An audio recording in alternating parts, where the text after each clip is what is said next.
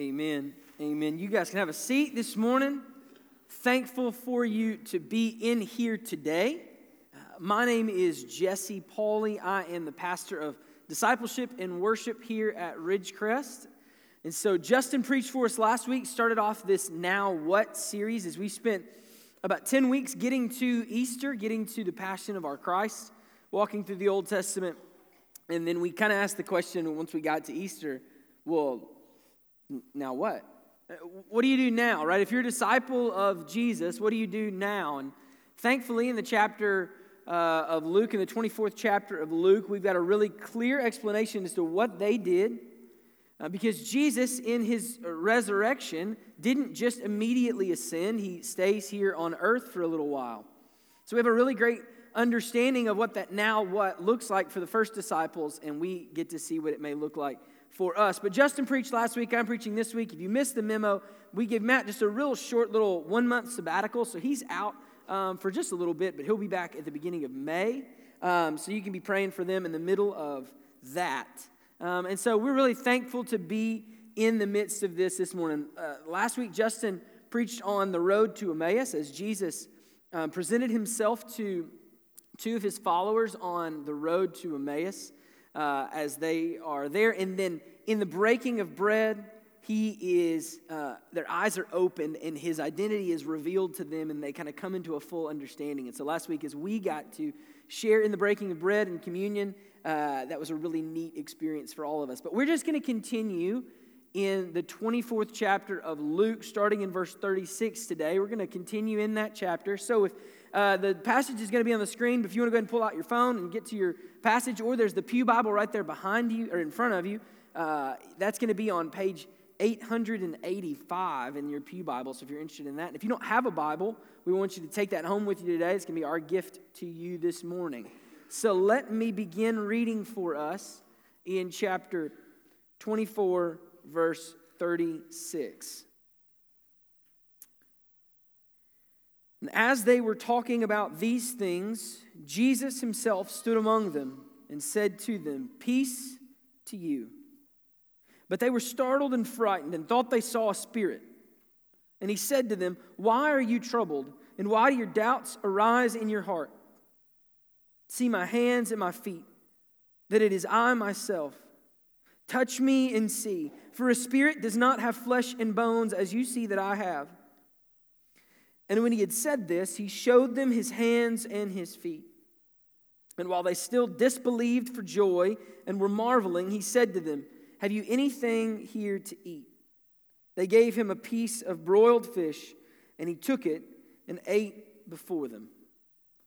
So that's going to be our text for today. We're going to kind of just look into that and dig in to see, again, the now what? What does this mean for those early disciples, and what does this mean for us today?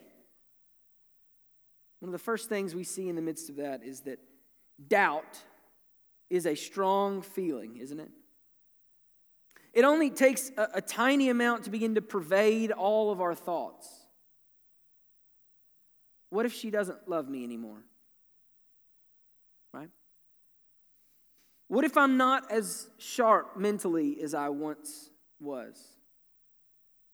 What if that job that I've had for quite some time is not really as trustworthy as I thought it once was. That paycheck may not be coming soon. And the question that the disciples are going to be dealing with here is what if he wasn't who he said he was? Right? Because they saw Jesus on the cross, and, and some of them have seen the empty tomb, but all of them are still in this state of disbelief. They are unsure whether or not this Jesus has really died and really risen.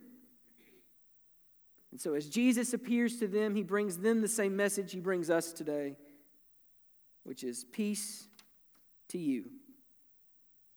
We see him show up in verse 36, kind of almost as mysteriously and miraculously as we saw him disappear last week in verse 31, right? He's there with them, they break bread, and boom, Jesus kind of disappears. Now, this isn't Penn and Teller style illusion, right? Although, if you are really crafty at like pulling string out of your shirt pocket or making a dove appear, I found out this week that Ken Money is going to be your new best friend. He is apparently all about like that kind of Penn and, and Teller style illusion. So if you've got those tricks up your sleeve, literally, find Ken Money as quick as you can and get you a new lifelong bestie, okay?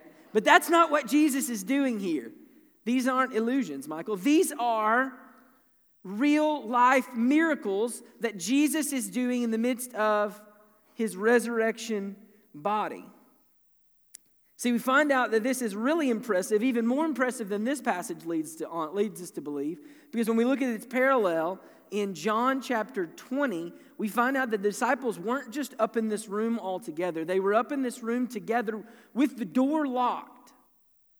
They are terrified. They're kind of camping out and hiding out because they are scared that the same Jews that have just come for Jesus are coming for them. And so they've locked the door, they've hidden themselves away, and they're just there terrified. So the now what? That's literally what they're asking themselves. And the answer they've come up with is let's just all huddle together in this room and lock the door. Maybe we'll be able to hide out for a little while.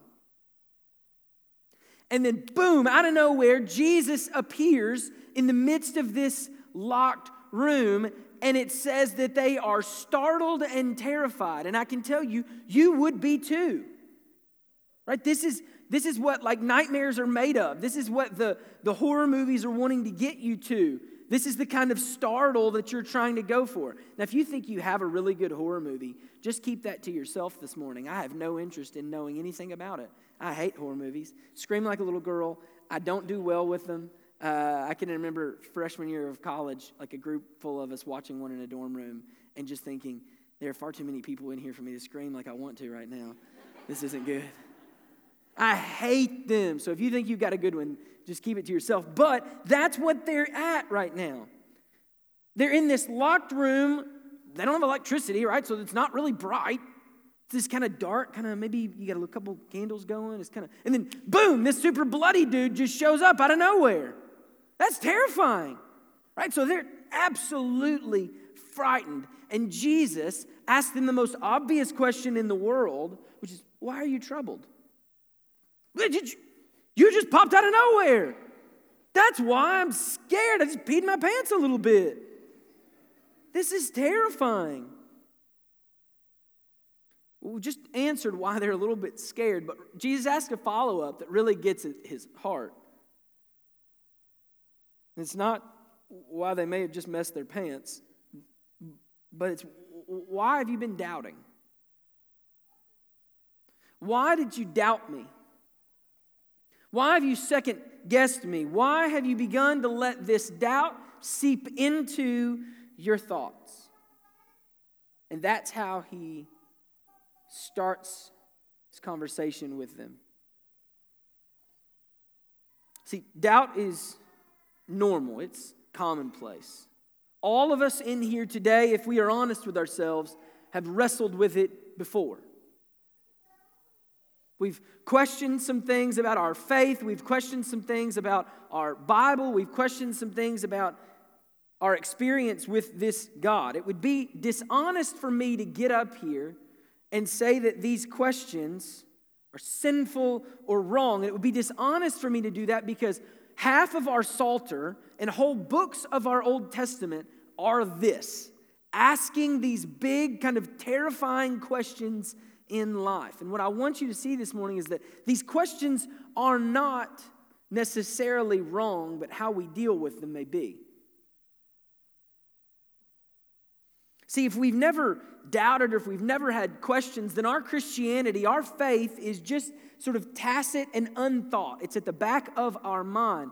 If we really have tested, if we really have tried, then we have to have struggled with these things before.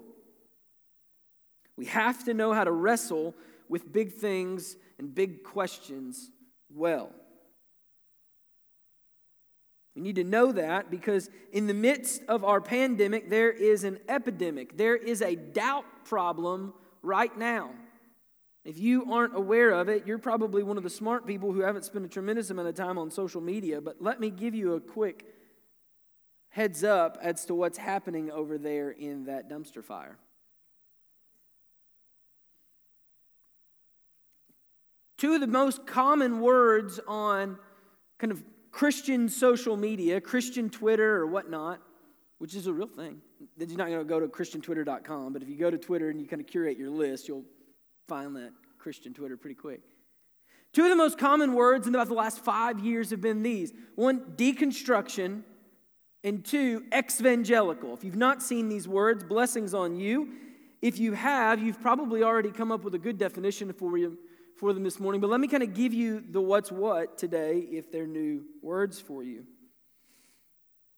Deconstruction is just that. They have taken their faith and they are deconstructing it, taking it apart piece by piece. And the goal of deconstruction, let me tell you, the goal is a good goal, right? I personally kind of deconstruct my faith with great regularity. I break it down and I, I seek to see what's superfluous, what's extra that I've added in here that isn't really in the Word. And then I, I build it back up stronger, right? More firm, and I, I'm, I'm more re- resolve in what I believe. And deconstruction is a good and fine thing to do. But the way that it's being modeled right now is not deconstruction, but just pure destruction. You come in with a wrecking ball, you crash through everything that your predecessors may have thought was good and right, and they are left with shambles. It is deconstruction without reconstruction, which just leaves you with crumbles. And for so many believers nowadays, they have been deconstructing their faith for a myriad of reasons, and they are left with these crumbles. And they're just confused. And let me tell you what's a lot more work than deconstruction is reconstruction. So they just leave it there. They leave it in the crumbles. So that's deconstruction. That's just a, a quick one for you. Secondly, the big word that you also are seeing nowadays is exvangelical. Again, not super creative, but you get the idea pretty quickly, right? Someone who wasn't evangelical but is now cut out of it, and they're now an ex evangelical, right? And this word has been again popping up very recently in the last five years or so. But these people have left the camp. They've deconstructed so much, they've said, Those aren't my people anymore. I'm now an ex evangelical. And they've really based a lot of their personality and their belief system on what they were, not necessarily where they are right now. And I tell you all this not to just get you caught up on the lingo, although some of you maybe need a little, a little prod in that direction. But I tell you all of this because American Christianity is hitting a critical moment when it comes to people leaving the faith. It's our camp right now that is hurting. The most recent Gallup poll now shows that for the first time since they've been surveying the topic, for the first time since they have been surveying the topic that less than half of the country belongs to a church of any kind. Less than half of the country belongs to a church of any kind. And they're not going to Buddhism, they're not going to Sikhism, they're not going to Islam. Honestly and goodness, they're not even going to atheism. They're going to the crumbles. Tom Rainer coined the phrase apatheists. They're apathetic towards God. You may have heard them called nuns, right? That doesn't mean they wear like the habit and they work in a Catholic school, not those type of N-U-Ns, but N-O-N-E-S, people who have no religious affiliation, right? So they're not going to these other things, they're just being left in their crumbles. Why? Because they have doubts and questions, and no one is willing to sit with them in the middle of it. And I'm not saying this to predict the end of the American church or the, predict the end of the church. Every generation has had this hurdle of its own, and every generation's dealt with it its own way, right? The early 21st century had kind of the uh, the four horsemen in a sense of new atheism, Sam Harris and Richard Dawkins, and, and so everybody went out to learn, you know, apologetics and learn the Kalam argument and the teleological argument and all these fun, you know, apologetic tools that you can pull out of your tool belt. But overwhelmingly, The message we hear nowadays from these evangelicals and these people who have deconstructed is that those things are not what they're really seeking for. That's not really hitting at what they uh, why they left the church.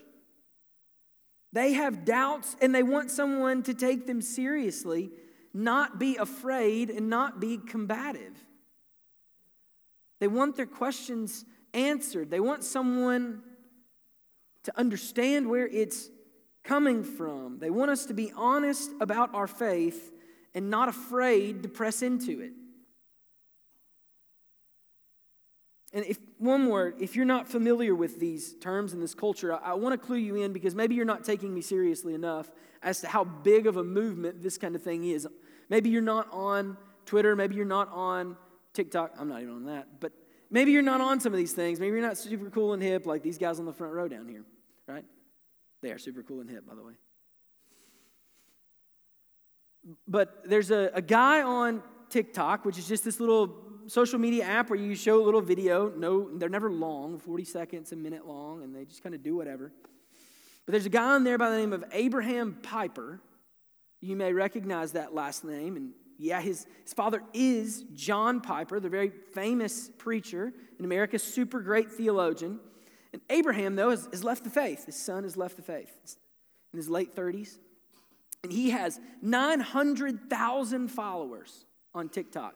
And his videos are almost exclusively him just very quickly and dismissively writing off the crazy and weird things that his so called fundamentalist upbringing had him go through. Crazy and weird things like having your kids read the Bible.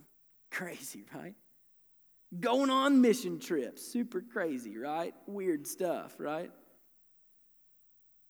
And you may think, man, who's going to listen to this guy? Because he looks really goofy too. Who's going to listen to this guy? 900,000 people, that's who.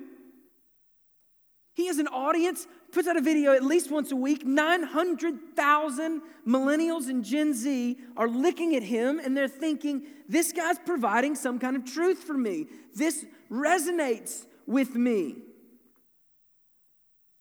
And they're all deconstructing their faith at the same time with him as he's doing it publicly. I tell you this to say we've got to take this seriously. They have lost faith in Jesus overwhelmingly because no one has sat with them in the midst of their doubt. And their doubt needs to be shown that Jesus was not a fraud. We've got to learn not to fear this doubt, not to fear these questions, but lean into them and lovingly walk with them in the midst of it. Right? We've got to learn to take passages like James 1 5 and 6 that say we must ask for wisdom and know that our God will give it to us. We've got to take those seriously. We have to trust our message. We have to truly believe that no matter how hard we press into Christianity, no matter how hard we press into the truth of Jesus, no matter how hard we press into the truth of faith, that it will not be wanting. We can press as hard as we want to, and we know that's firm. For many of them, they've looked at our own faith and they've seen that we're not willing to ask the hard questions because they think we're scared of the answers that might come up. Let me tell you, they need their doubts resolved in Jesus. We need our doubts resolved in Jesus. And this is right where Jesus points his disciples. He says, You have doubts, let me squash them. You doubt that it was really me on the cross? Look at my hands. Who else could this be? You doubt that I was raised from the dead. Put your hand in my wound. You doubt that I'm human. You think that I'm a spirit. Here, give me some fish. I'll show you I can get it down. Right? Jesus wants to show them that they should have confidence believing in him. He wants to build their confidence. Jesus' resurrected body builds our confidence in him. And this is what he does in verse 39. He says, See my hands and my feet, that it is I myself. Touch me and see. See, one of the more shocking things about this is that the resurrected Jesus is not perfectly whole. The resurrected Jesus still has his wounds. He still has the holes in his hands and the holes in his feet and the wound in his side and the prods on his head from when he was on the cross just a few days before. Why has he done this? Right? If he if he really has just raised himself from the dead, wouldn't you think he could make that flesh come back together? Because it's kind of gross. Right? That's kind of disgusting. Jesus, why are you leaving this way? It's shocking to us. It would be shocking to the disciples as well. But he's kept these scars open for some reason. He chose to come before his disciples with these scars. Why? So that's what we're going to spend the rest of our time looking at. Why these scars and what that may have to say to our doubt.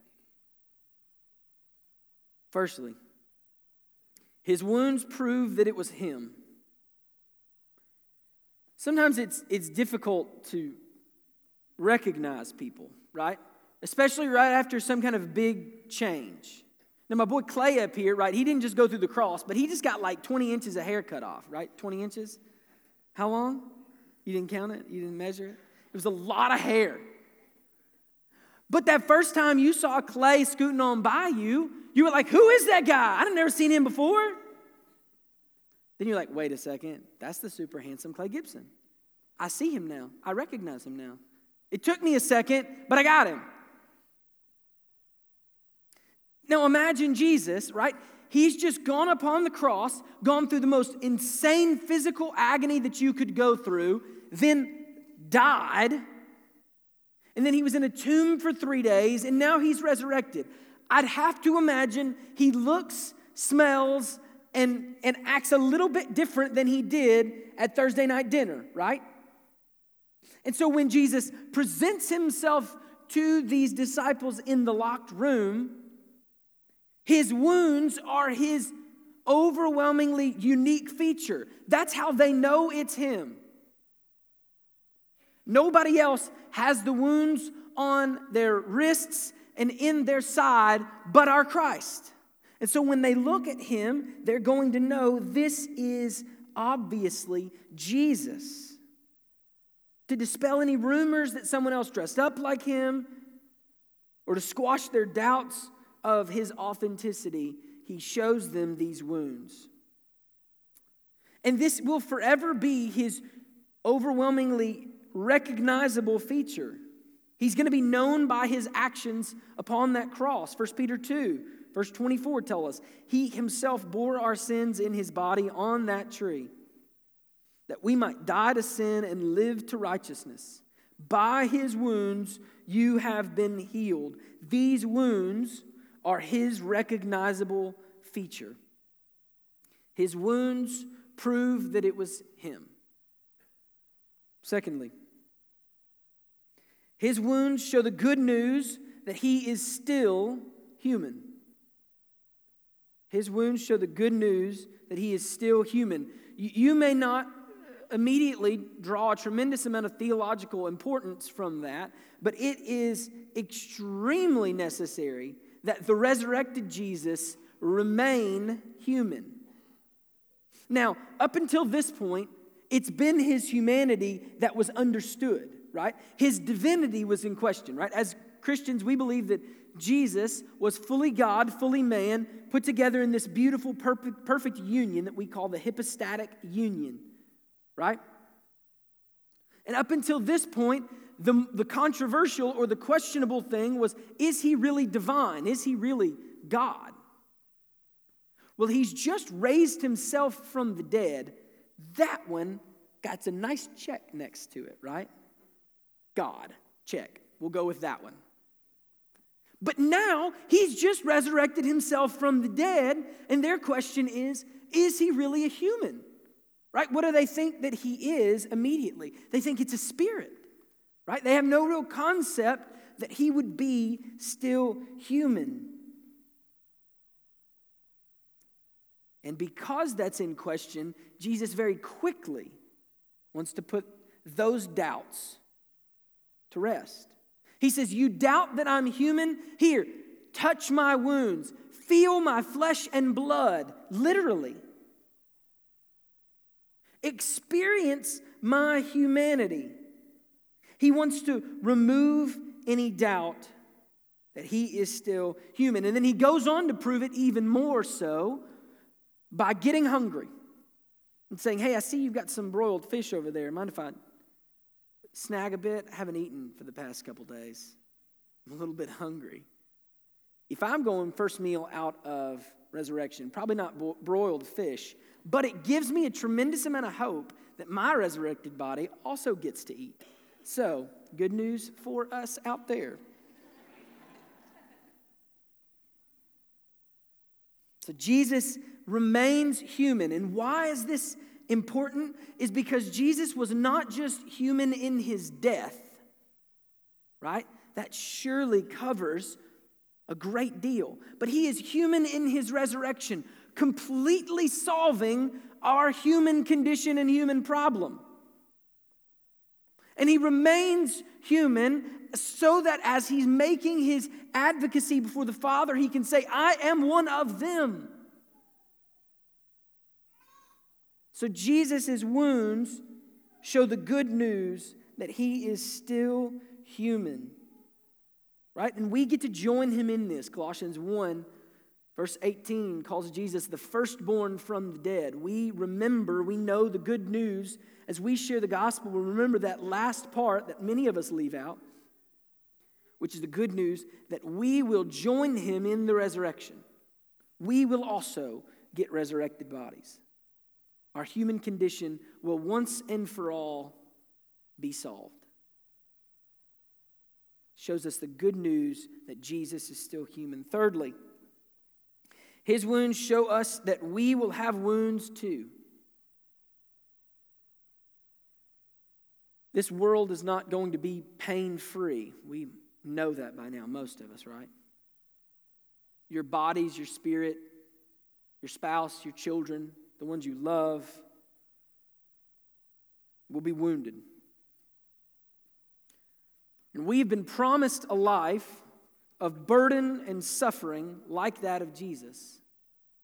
Me say that again for those of you who've heard a different message. We have been promised a life of burden and suffering like that of Jesus. We have not been promised health. We have not been promised wealth. We have been promised nothing more than this John 15, verse 20. Remember the word that I said to you a servant is not greater than his master. If they persecuted me, they will also persecute you. Paul says in 2 Timothy 3:12, Indeed, all who desire to live a godly life in Christ Jesus will be persecuted. The Beatitudes give special blessing for those who mourn, those who are persecuted, those who are reviled. Clearly, this is an expectation of our lives. The great preacher Charles Spurgeon says If suffering could have been avoided, surely our glorious head ought to have escaped. And what do we see in these wounds, if not that he did not escape that. Our Christ suffered deeply. And I know that there are many out there today in our midst with deep wounds. Wounds that you've never let anybody else know about. Wounds that you keep hidden because you're very, very scared of them. You don't want them to resurface.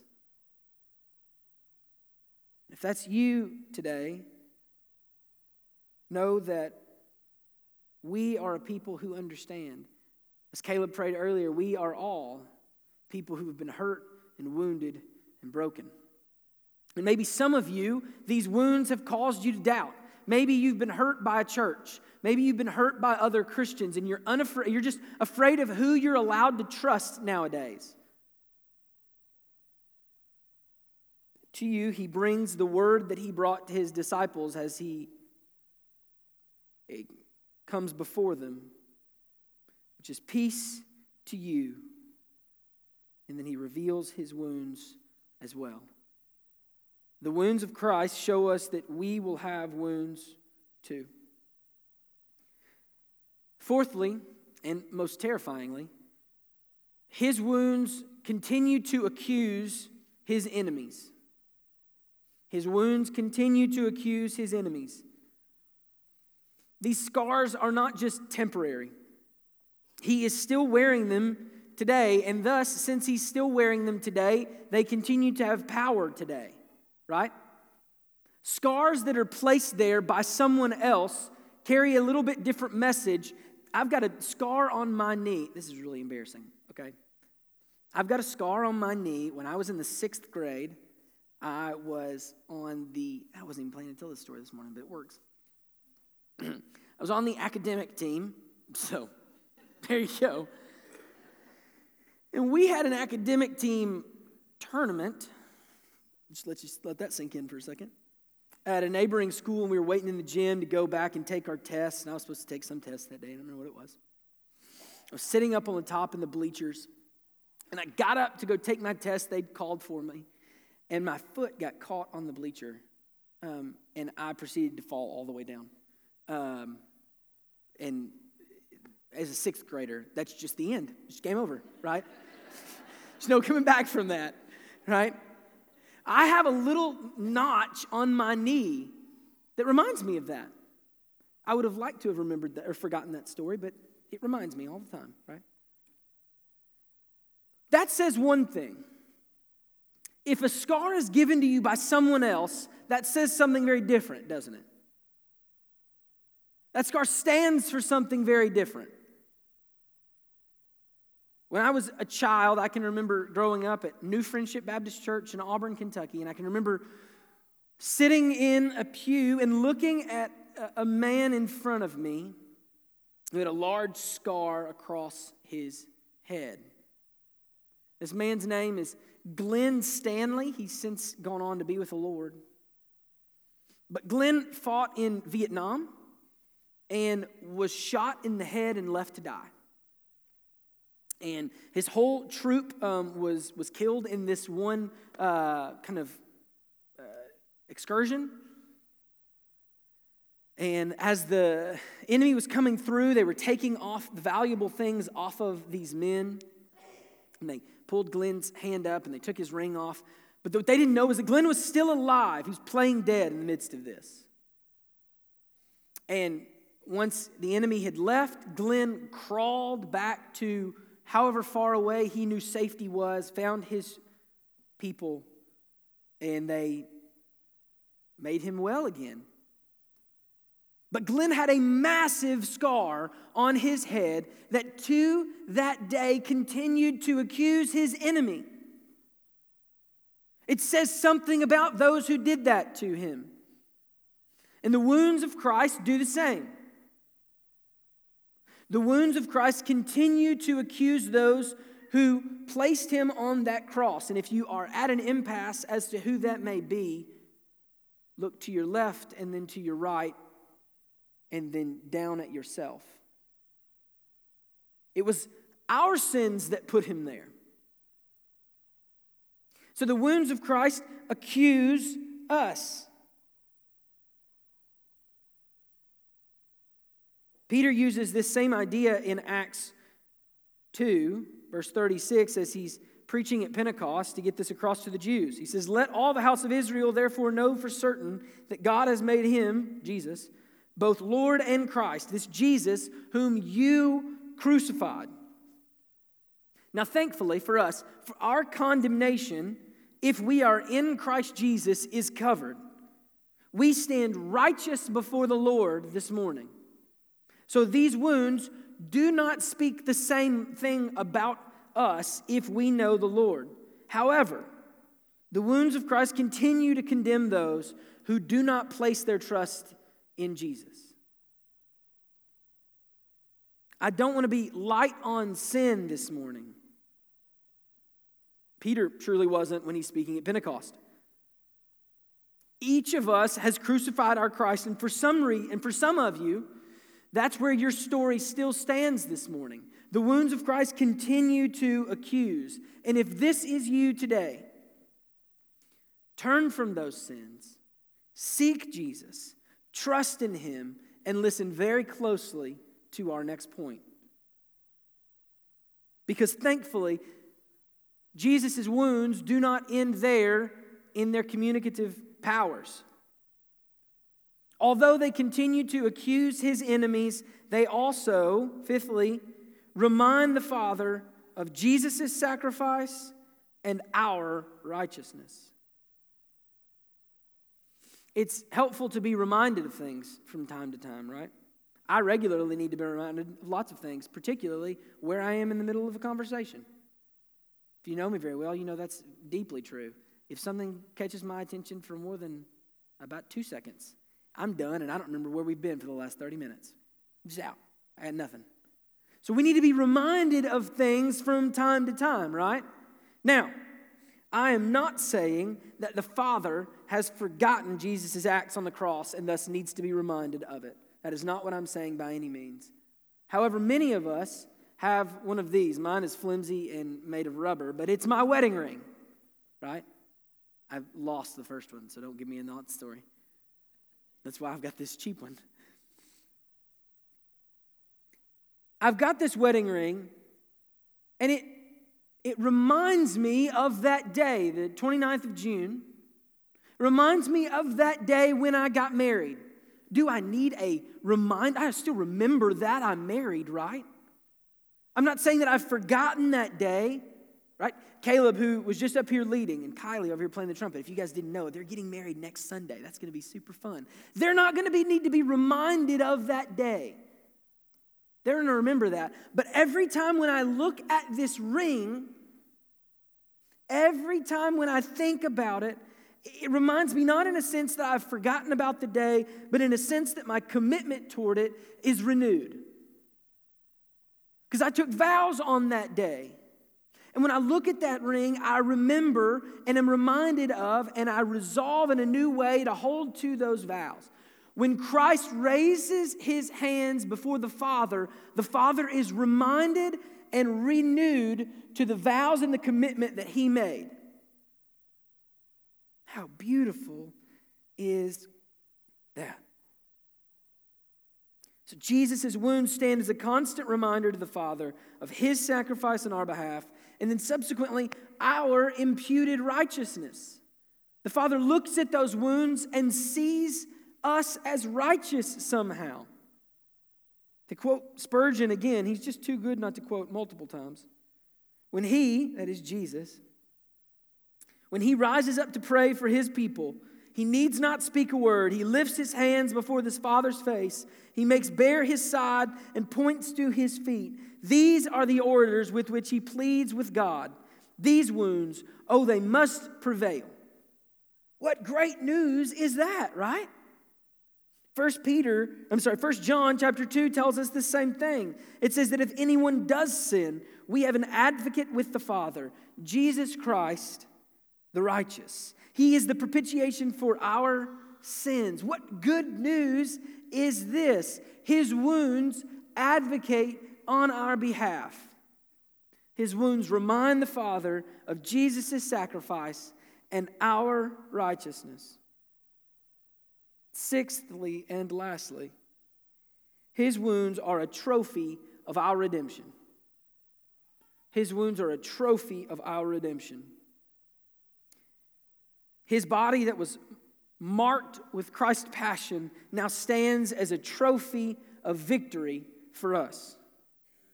Theologians talk about Christ's life in the Gospels in two phases. One, the humiliation of Christ, that he took on flesh and was placed on the cross. And then the second phase is the exaltation of Christ, that he is resurrected and enthroned.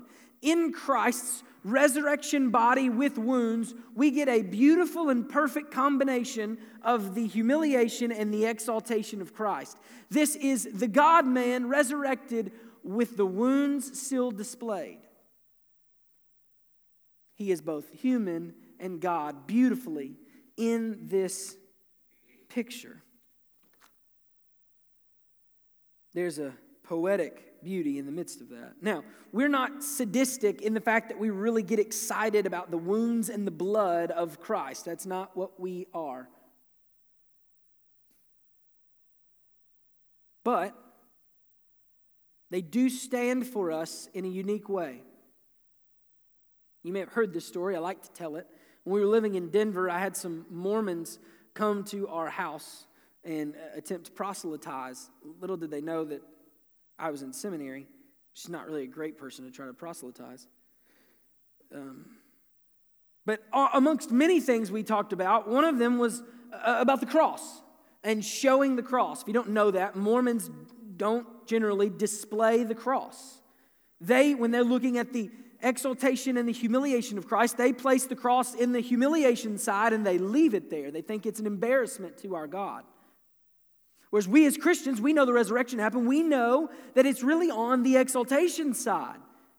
So we've co opted that to now be a sign of victory for us. And so uh, to try to make their point, they said, well, if you had a friend who was shot, would you hang that gun on your wall? Kind of thought they got me there for a second. And I said, ha, I'm gonna get you. I said, yeah, man, if my friend came back to life three days later, you better believe I'm putting that gun on my wall. That's the best story ever. That's what we get to do with the cross. That's what we get to do with the wounds of Christ. We look to those and we see our redemption in the midst of that. The wounds of Christ are now a trophy of victory for us. We look to what they mean. We look to what they mean for the future. We look to what they mean for the now and the here, right? Isaiah 53, the, the suffering servant passage. But he was pierced for our transgressions, he was crushed for our iniquities. Upon him was the chastisement that brought us peace. And with his wounds, we are healed. Chastisement brings peace, and wounds that bring healing. What is this? Revelation 5 12, looking forward, and there's this host in the heavens singing, Worthy in the Lamb is the Lamb who was slain to receive power and wealth and wisdom and might and honor and glory and blessing. See, these wounds bring victory. These wounds help bring us to a saving knowledge of Jesus. And so this morning, to you who doubt, hear the word that our Lord brings to those doubters peace to you. And he then turns to you and makes the same offering that he made to his followers Place your hand in my wounds.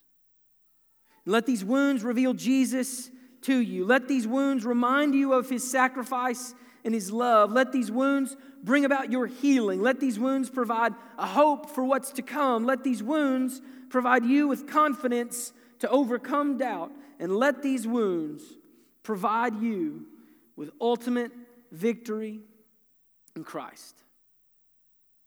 Let me pray for us this morning. Father, I come to you knowing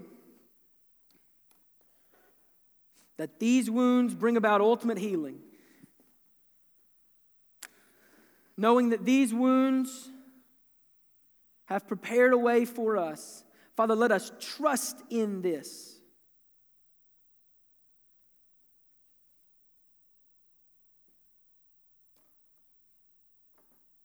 Let us have a firm faith. Let these wounds speak to our doubts. Let these wounds speak to our fears. Let these wounds speak to our troubles and our worries.